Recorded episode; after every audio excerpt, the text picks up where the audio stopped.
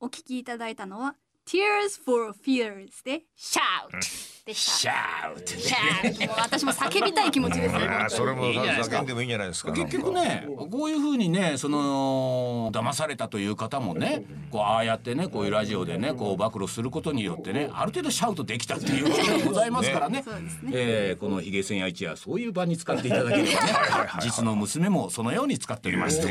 えーいうことですねちょっとまたメールいきましょう4つ目はい。はいラジオネーム野槌さん20代男性の方ですね。はいはいはい知ってますよこの方、はい。お久しぶりです。謝罪に伺いましたいき。なりあれあれあれ以前転職の際に背中を押してもらったものです。うん実は転職して1年後ぐらい私を雇ってくれた社長が変わり軽く力を振るうものが上司に変わってしまったので社員数名と力を合わせある程度緩い雰囲気になるよう動いていたのですが力及ばず退職することになってしまいましたあれあれあれせっかく藤村先生嬉野先生たちに背中を押していただいたのに不甲斐ない結果になり大変申し訳ありませんでした、うん今は前職の時に営業をかける時間よりも意味もなく晩ご飯を食べに行っていた元お客様の紹介で何社か面接をしています、んこのメールが読まれている時には採用結果が送られてきているとは思いますが変わらず飯や温泉のついでに面接を受けていきます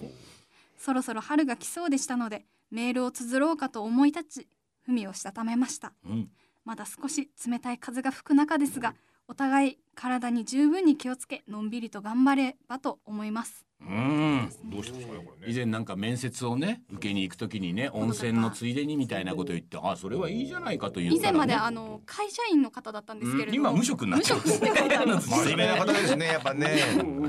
そうやって言ってたんですけれどもねいやそういうのでいいんじゃないのかって言ったらその会社にあ見事受かりましたというのがねまた何ヶ月後かに届きましてああよかったなとあれから1年経ったんですねそしたら会社辞めましたというね、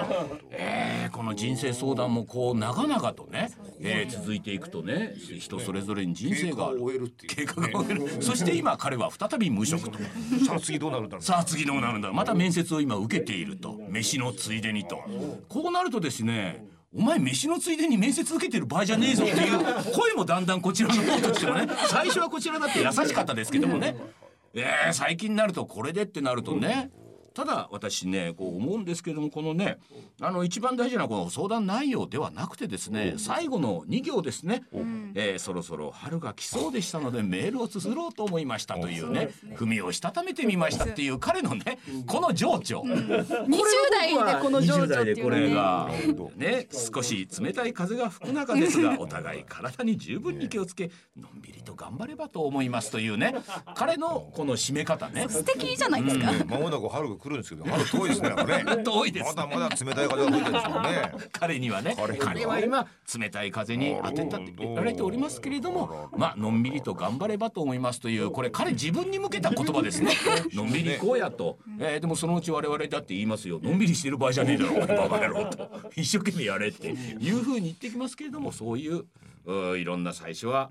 温泉につか浸かりながらいろいろ言ってたやつがねこう1年経ってっていうこういうねメールをいただくのもなかなかねいいじゃないですかっていいん思じうゃわなけいでですすよかやねっ。ぱりね。こうやってこうずっと送ってくれるってのはいいですいいですいいあでりす。がたいですね。ね楽しみですよね。あのー次回の風子さんのねやっぱり。ああそれはもうどんマなッチングアプリも、ね楽しみシリーズ化ですかシリーズ化ですねこれね。ですねうんこれやっぱシリーズ化ですね。前回はとりあえず会って3分で別れたともう次は何分持つかとあってうまくいくっていうことをあまりにも真剣にその見つめすぎるとこういうふうに傷を負うじゃないですか。ああなるほどね会う前のメッセージどんなやつが来るんだってことですよ。そこだけ楽しみにしてるそうですそこです。でどういう反応するやつが来るんだろうってことなんですよ。うんでそれを報告してくれるとバカあこであるわけですそから。れでいいですよねだからうまくいこうなんてねあんまりそこ最です初から欲を出さずそこにです。いきなりうまくいきませんよ。不動産そんなのでこれだからこの野槌君が送ってくれたねこの会社のことにも当てはまると思うんですけれども、まあ彼はね、最初の社長はあの非常に自分のことを買ってくれて、で思えばまあ上司が変わればね風向きも変わるわけでね。変わっちゃった。上司変わっちゃったね。そうなるとですね、やはりそその時にじゃあこれを何とかしなければいけないやっぱりそれもありますけれども、この上司の姿を見てね、あこういう人かと、じゃあここだったらうまくどうやって立ち回ればいいだろうなっていうふうにね、その人を見てねやればいいと思いますよ。あんまり重く考えないというね。そのうちこの上司だってねやっぱりね。評判が悪い上司っていうのはね、あの本当によくしたもんですぐ変わりますから 大体なるほどなるほどなるほどなるほどこれはそうですよ社会そんなね捨てたもんじゃないやっぱりねね先生がね昔ねあいつはあの蛇に噛まれて死ねばいいと言ったね上司がいるんですけれども、ね、そんな方がいらっしゃるんですええええそれはもう珍しいですねそれは先も生うが見事に失脚いたしましたよ先生がそんな風に言う方いらっしゃるんですよかありますあありのます蛇に噛まれて死ねばいいとかって言ってま せはん。い蛇にでも噛まれて死なねえかなみたいな。なんかなんかね死ねばいいって思うのもなんかもう言うのもも言ったういなのい。ももうもったいないねね。し死んでくれないから雷とかあるけどね。雷 雷でもいいかそうですみたいなことをおっしゃってましそうた。まあそういうふうに人との出会いっていうのはやっぱりねそれこそマッチングなんていうのはねある程度の時間を置かなきゃいけないし最初からマッチするなんてことはなかなかないですからねねだからまあ最初はもう興味本位でこの人どういう人だろそうだと思うんですうよ。っていうのでいいんじゃないのかなと離れってあるじゃないですか。離れマッチング慣れってのもあると思うんです よ。やっぱり、うん、そこのね、そこのやっぱり奥義があるんじゃないですか。ん突き抜けるとなんか違うのが見えてくるっておいう。おうんだってなんか三浦淳さんの動画がねツイッターに上がって、あ YouTube に上がっててん見たけど、あの人面白いですよね面白いな三んか浦淳さんねなんかねそれとだってゴムの指あんじゃんゴムのゴムの指ずいぶん収集されてるんですよほうほうほうほうそれでなんかその講演の後にね、うんそのその若い方がね皆さんにね、質問の時間があるんですよ、はいはいはいいや僕はやっぱり皆さんみたいにあれじゃなくて秋っぽいんですけどとかって言ってて皆さんが「いや僕もねん秋っぽいんですけどだけどあなたねそのゴムの蛇とかねあの2,000万ぐらい買ってごらんな」みたいな。 だいぶね違うものが見えてきますねって言って確かに2,000万ゴム2,000万持ってたってさゴムの蛇をね2,000万円なので買い続けるって言ったらこれちょっとねちょっとねないよね違う世界が見えてくるうんそうそなるほうどなんか見てくるっていうことだよねうんだからそこで突き抜けてしまうそうとなんか思いもしなかったものが見えるってそういうたかがねおもちゃですよそれもね、誰も見向きもしない一回ポンと人に驚かすためにフレって出したら終わりですよ大体あのおもちゃをねそれを全て収集するってなったらうでしょもう三浦さんの目変わりますよねあこんなにこんなの見たことねえなややもうね蛇だけじゃなくて自分の心境っていうのもいろいろ変わわりますることあると思うんですよ変わりますゴムは確かにゴムの蛇もね 形とか大きさとかね色とかあるとか思うんですけど、はい2000万も買ってるから 2000万どっかでねもう分かんなくなると思うんです分かんなくなるよそう分かんなくなってくるって時にだけどまだ買うんだっていう、はいこの行為を続ける中でやっぱ発見があるんじゃないかなあるんじゃないかとと思うんですよそれから自分が変わっていくなんか僕ね変わりますなんでしょうね修行僧のようないやだから領域に行くんでしょうね行くんだと思ううーん諸行無常というかねそうなそんうかそうそうもう 世の中のことが全てそのねおもちゃの蛇によってなんか見えてくるみたいなことはあると思いますよだからそこにはきっと欲はないんですよね途中から分かんあなくのなるねもうなんで俺も買ってるのかわからないというだからそうじゃないかと思うんですよありますね男もやっぱり三浦さんの収集癖で面白かったのはあれですねあの駅に行くとカニ食い放題みたいなパンフレットがよく置いてあるじゃないですかおー金沢2泊3日カニ食べ放あ題りますありますあの人あのカニのパンフレットだけ集めてるっていうカニパンって いう名カ前ニがパンと言って集めてるらしいですねそれが部屋いっぱいにあるみたいなねだああいう方になるとやっぱりね一種の私だから僧侶のように見えてきますねいやなんかもうだから僕本当にね三浦さんとね世代一緒なんですよ。ああはいはいだから一個上なんですよ。おーおーおうーん、で私が見たのがその YouTube に上がってた多分その BS の NHK がなんかが作った40分ぐらいのそのあれですよ、私はそれだけ見たんですよ、あこんな人なんだと思ってなんかその嫌げ者とかさ嫌げ物ねマイブーええムとかさ、マイブームゆるキャラとかねそうみんな三浦さみんでんさな命名してねもうだってもう昔からあるような感じになってくるでしょそうそうそうだから世の中を割と面白く考えちゃえるような人なんだなそうとそうそ思うっそうててそう人生をねまあそれちょっとまあ俺ちょっと距離を置いてたんだけども、んうんそのその YouTube の動画見たらさ、いやなんか妙にね俺思ったんだけど、あ違うんだとも宮本さんは意外にう、うん、深刻に受け取ってしまう人なんだなって逆に深刻に受け取ってしまうから、そこから逃れたいじゃない、不安から、ええええそれを不安から逃れたいってことを考えてるうちええに、おで面白かったのは、ーうん高校生の時に日記を書いてたらしいんだよ。うんうんそそれをある時あれお袋見てんじゃねえかって気づくわけで普通さ、お母さん見てたらさ、うんちょっと台所に行ってね、うんやめてよお母さんちょっとこのみみんなない怒るでしょ、違うんだよ見られた場合は、あれ俺に読者がいるんだなるほどそこだと思うんだよだから彼は、うん象徴的な事件でなるほど自分には読者がいる読者ということは事実だけを書きたらダメなんだとうんじゃもらわないとって面白おかしく持っていかないといけないんだっていうことがあったと思うんですよだからああそうすると不安っていうものを抱えた場合にですようん不安はあして分かち合いたいうん持ってってもらいたいうんだけど読者はうん普通に言っても持ってってくれないはいはいはいもらわないとってこわっけでちすもよもらわあーないそとうだからそういう考えで結局面白いところにあの人はたどり着いてしまう。そうすることによって自分の不安というものを人に持っていってそもうらだうからといそのうだからね。ゴムのヘビもね2000万も買うこんな きゃ2000万も買ううちにはさなんかにたどり着くわけですよ。そうですね。それからそれ最初はバカバカしいと思ってた人もそれをなんか見といるうちにその自分がやってるっていうことのその何かに気づいてくれる。その振り向かせるための努力っていうのは彼には非常にあるっていうことですだねから。それは自分の中でもやっぱりあ面白いっていううん自分がたどり着くからあだったらこれは共感してもらえるはずだっていうたどり着くっていう順番でしょあーうんだからそうだったら俺も多少心当たりがあるからさなるほどまあ能力と不安だ才という能の規模の違いはあるにしてうんもうんおおやっぱこういう人なんだと思ってなるねでそれでやっぱりねその結局はっと思うのはうんうん面白いで終わってない人なんですようんうんうん面白いっていうことを考えついて、うんうんでそもそもじゃあ自分が不安に思ってたっていうおうあれはそもそも何だったのっていうぐらいおう元に面立ち返る白い言葉にたどり着くからおうおうだっおうてオイルショックなんていう言葉もありますね。そうだよそれそれそれそれ言ってたん だよだってやっぱそれはね俺も思うんだよ、だっうてんこの年齢になってくるとね嬉しいね還暦過ぎたでしょ還暦過ぎてあの俺方1も個上だから、うん還暦過ぎて60でしょふーちゃん、うんはいだって昨日までさ59なわけだからさ、うん何も変わらないでしょ、ん何の変化もないんだようんでそれでショックないんだよ、んだから61になるんだよ翌年ね、だから数字のマジッ クあれ61ってことは次は62ってことえあこその次の夢は70ってこと、うん70ってそれは何だそれはえじゃあその次の夢は80、うん終わるじゃないかと思うわけよこれはねやっぱりねだけどそういう話はね、うんオイルの話とかさ、うんうんまあ、皆さんね、うん受け取ってくれないのああうんなる大ほ丈ど夫ねですよレイさんまだまだ若いぞ元気ですよいあやあなるそうほじどゃねえんだよって話そうそうね確かにねそうそうそう受け取ってくれないよねれないうんあ大丈夫大丈夫ってまあ確かに言っちゃいますもんだねから三浦さんも多分そうだったなるほどそれをやっぱりちゃんと見てほしいそうだから彼は読者がいると思うから、その時にいろいろ考えてオイルショックってオイルショックっていうねオイルショックあそうだオイルショックって1973年にガン ってみんなが偉いことになったっていう、ね、石油が高騰して、もうトイレットペーパーないとかって騒ぎになってそのぐいらいの個人的にはそのぐらいの大騒動なんだっていうことがいろいろあるんでしょうねそうそうそう。だからあの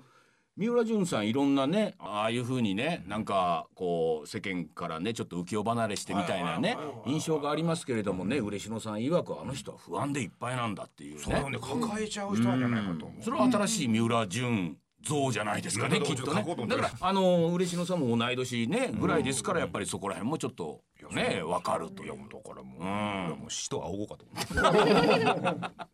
なんていうね、ついつい、えー、三浦淳さんのお話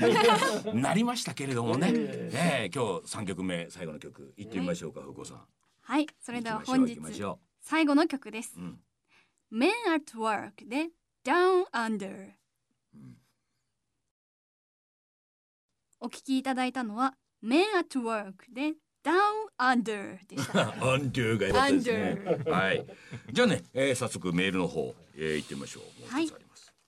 ラジオネーム玉野水道バカさん20代男性の方ですね、うん、若いです。藤村さん嬉野さん風子さんこんばんはこれが放送の時は初メールと思います、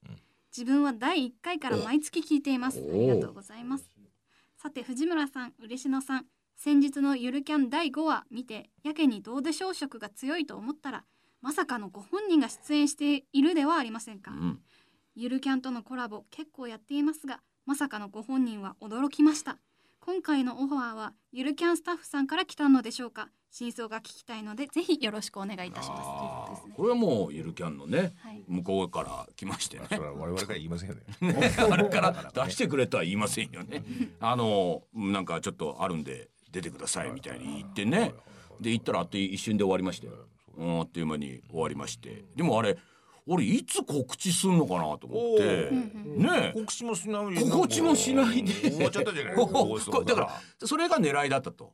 え告知もしないで放送を見てもらってでエンディングにちゃんと我々の名前出るんでっていうのであの最初はもう告知をしないっていうなんか狙いだったらしいですね。そう早く俺ら告知しろよみたいに思ってましたよ言ねってましたよね。そうねつい先日もですね私だけまたもう一回行きまし言っててま5。話と6話です今今回5話と6話でちょろっと出ましたけど私がやったキャラクターが飯田酒店っていうところのね、親父親父なんでそのまだお話に出てくるっていうことでこのキャンプ場の管理費どうだったんですかね。あれはもう乱暴な言葉を言ってもう終わったでしょ終いいじゃないです か。わりましたねおかしいですね。買い物行ったっていいですよ。いらっしゃいま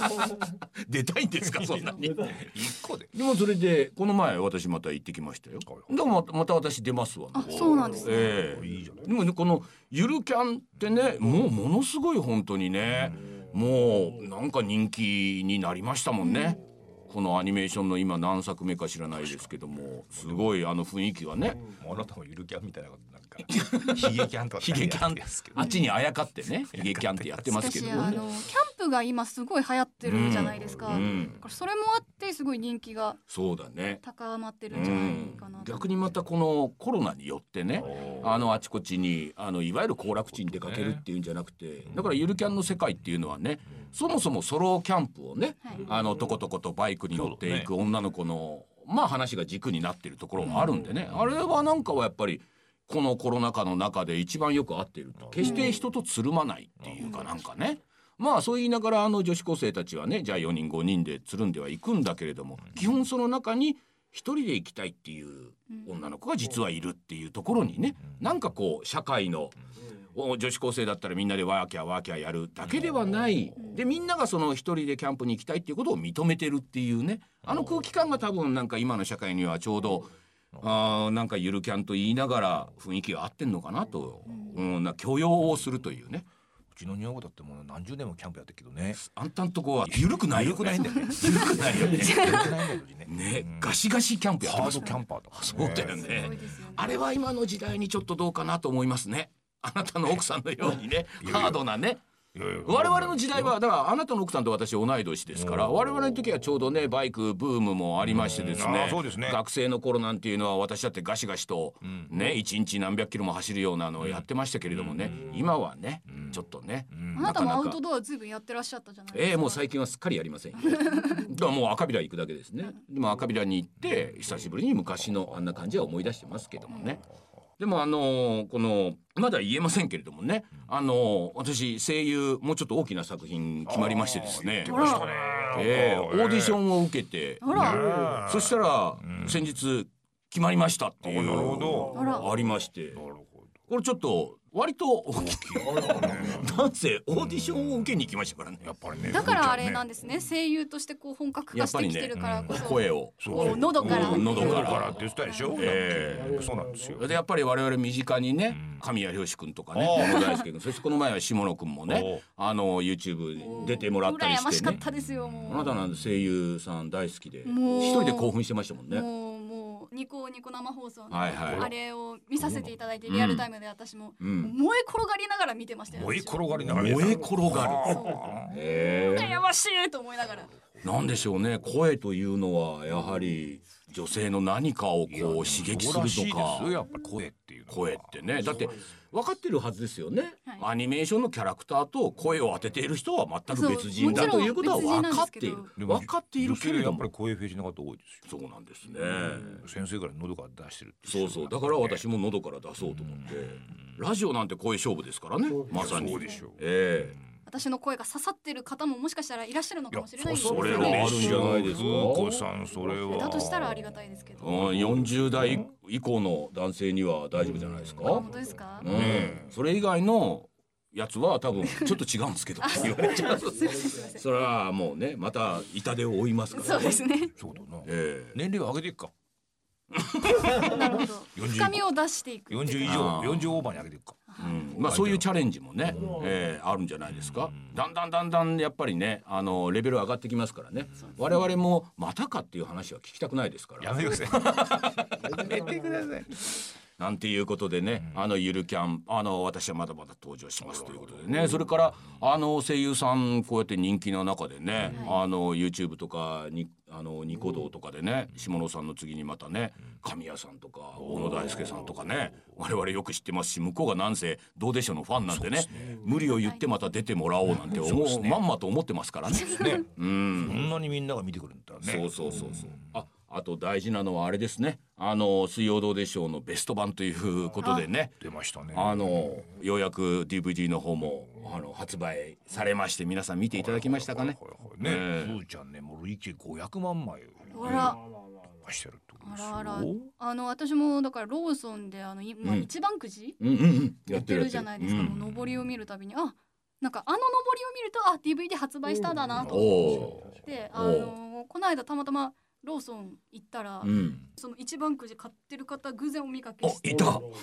なかなか見ないんだよ、そういうとこ。おああと思いながらあーなるほと思どいながら見てましたけいやどそうですかやっぱりいらっしゃいますからね,、はいいらっしゃいますね長いことやってますけれどもね「長いこと水曜どうでしょう」もやっねてあのそういう方もいらっしゃいますからこのベスト版今一度見ていただいてで私のおすすめは副音声をまず聞いていただくっていうのがねだねええ私はおすすめですよ、はいはいあの4人のおじさん方のね、あの仲いいというか楽しげに話すあの雰囲気っていうのはね聞いている方もなんか一緒になるほど、楽しくなる。楽しくなるっていうねな今んか年あれですよね25周年になる25周年でしじゃた。そうですよ。どうでしょう。 25年もやってるんですよ。ないですか多い ですびっくよねりしますよね。私が生まれた次の年から始まってるんですってねお、そうなんだね。私1995年生まれなのであらそういうことおだら次おらのお6らお年ら96年の秋ですよ。ほぼなんか人生と共にあるみたいなそうだよね。だからしっかそうりやってるからね。そうなんかそんなに昔気がしないんだよそうね。だね。そうだね。だから生まれたのは僕はまだ東京社にいる時ですから。だからあなたが2歳になる前ぐらいから俺も水曜どうでしょう始めてんだね。そうですね案外早いですね。へえ、そういうことでね、あの水曜どうでしょうもう25年。翔子さんということは24歳。 26ですにあ26歳一個算上数算数。ということでね風子さんのね今後もねマッチングアプリその他ねいろいろ波乱万丈を、えー皆様ね、このお楽しみにお聞楽きしいたみだだ いたりよ。もう俺も来来月楽しいだよ。 ねい。やね来月までね誰かしらと会うことになるかどうかはちょっとわかんないですけどそれもねメッセージのやり取りがありますからそれは確かそうだな。そ れはいきなり会えないもんなそれはそうですそれは何回かちょっとやってあいい人だなってまた自分が見初めた人はいはいはいとぜひねはい面白いかどうかはやっぱり真面目にやってくださいちゃんとそうですもちろんですえも受ちけろんをです狙っては結構でございますはいえー、なんて言ってる間にね、割と時間の方も来てしまいましてです来まねしちょっと最後にもう一つだけありますかメールをお読みしましょう、これはいラジオネーム修行二層さん50代女性の方からですね、藤村さん嬉野さん風子さんこんばんは先日突然我が家に封筒が届きました開封したところラジオ日経さんからのもので、藤村さんのステッカー2枚を頂戴いたしましたサインまで入れていただいて驚くとともに家族中で久しぶりにお腹の底から笑わせていただきましたその笑いとは決して藤村さんを笑ったのではなくあまりにも楽しそうな藤村さんの笑い顔に引き込まれて笑ったのでした私はびっくりいたしました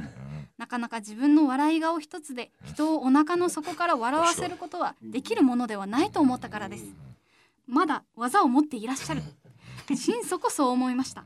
そしていつでも笑えるお守りをいただいたことにお礼を申し上げたくメールをお送りさせていただくことにいたしました、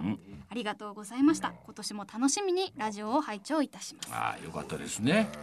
自宅に来た封筒を入れて笑う って。なかなかわかんない順番ですけどね。そうですねまあそういうね。それでもなんかこれはね「あの水曜どうでしょう」のその僕さっきね副音声の話しましたけれどもねやっぱあれもみんな笑ってるんですよねなんかねあー楽しそうに昔話からね大泉さんが「紅白」出るっていう話をねあ司会やるっていう話を聞いてねまあみんなで笑ってるわけですよ。なんかそれがねあのギャグで笑わせるとかなんかそうではなくて本当にこっちが楽しそうに笑っているっていうこれが一番やっぱりなんか人の心にねああ安心を与えるっていうことなんだろうなと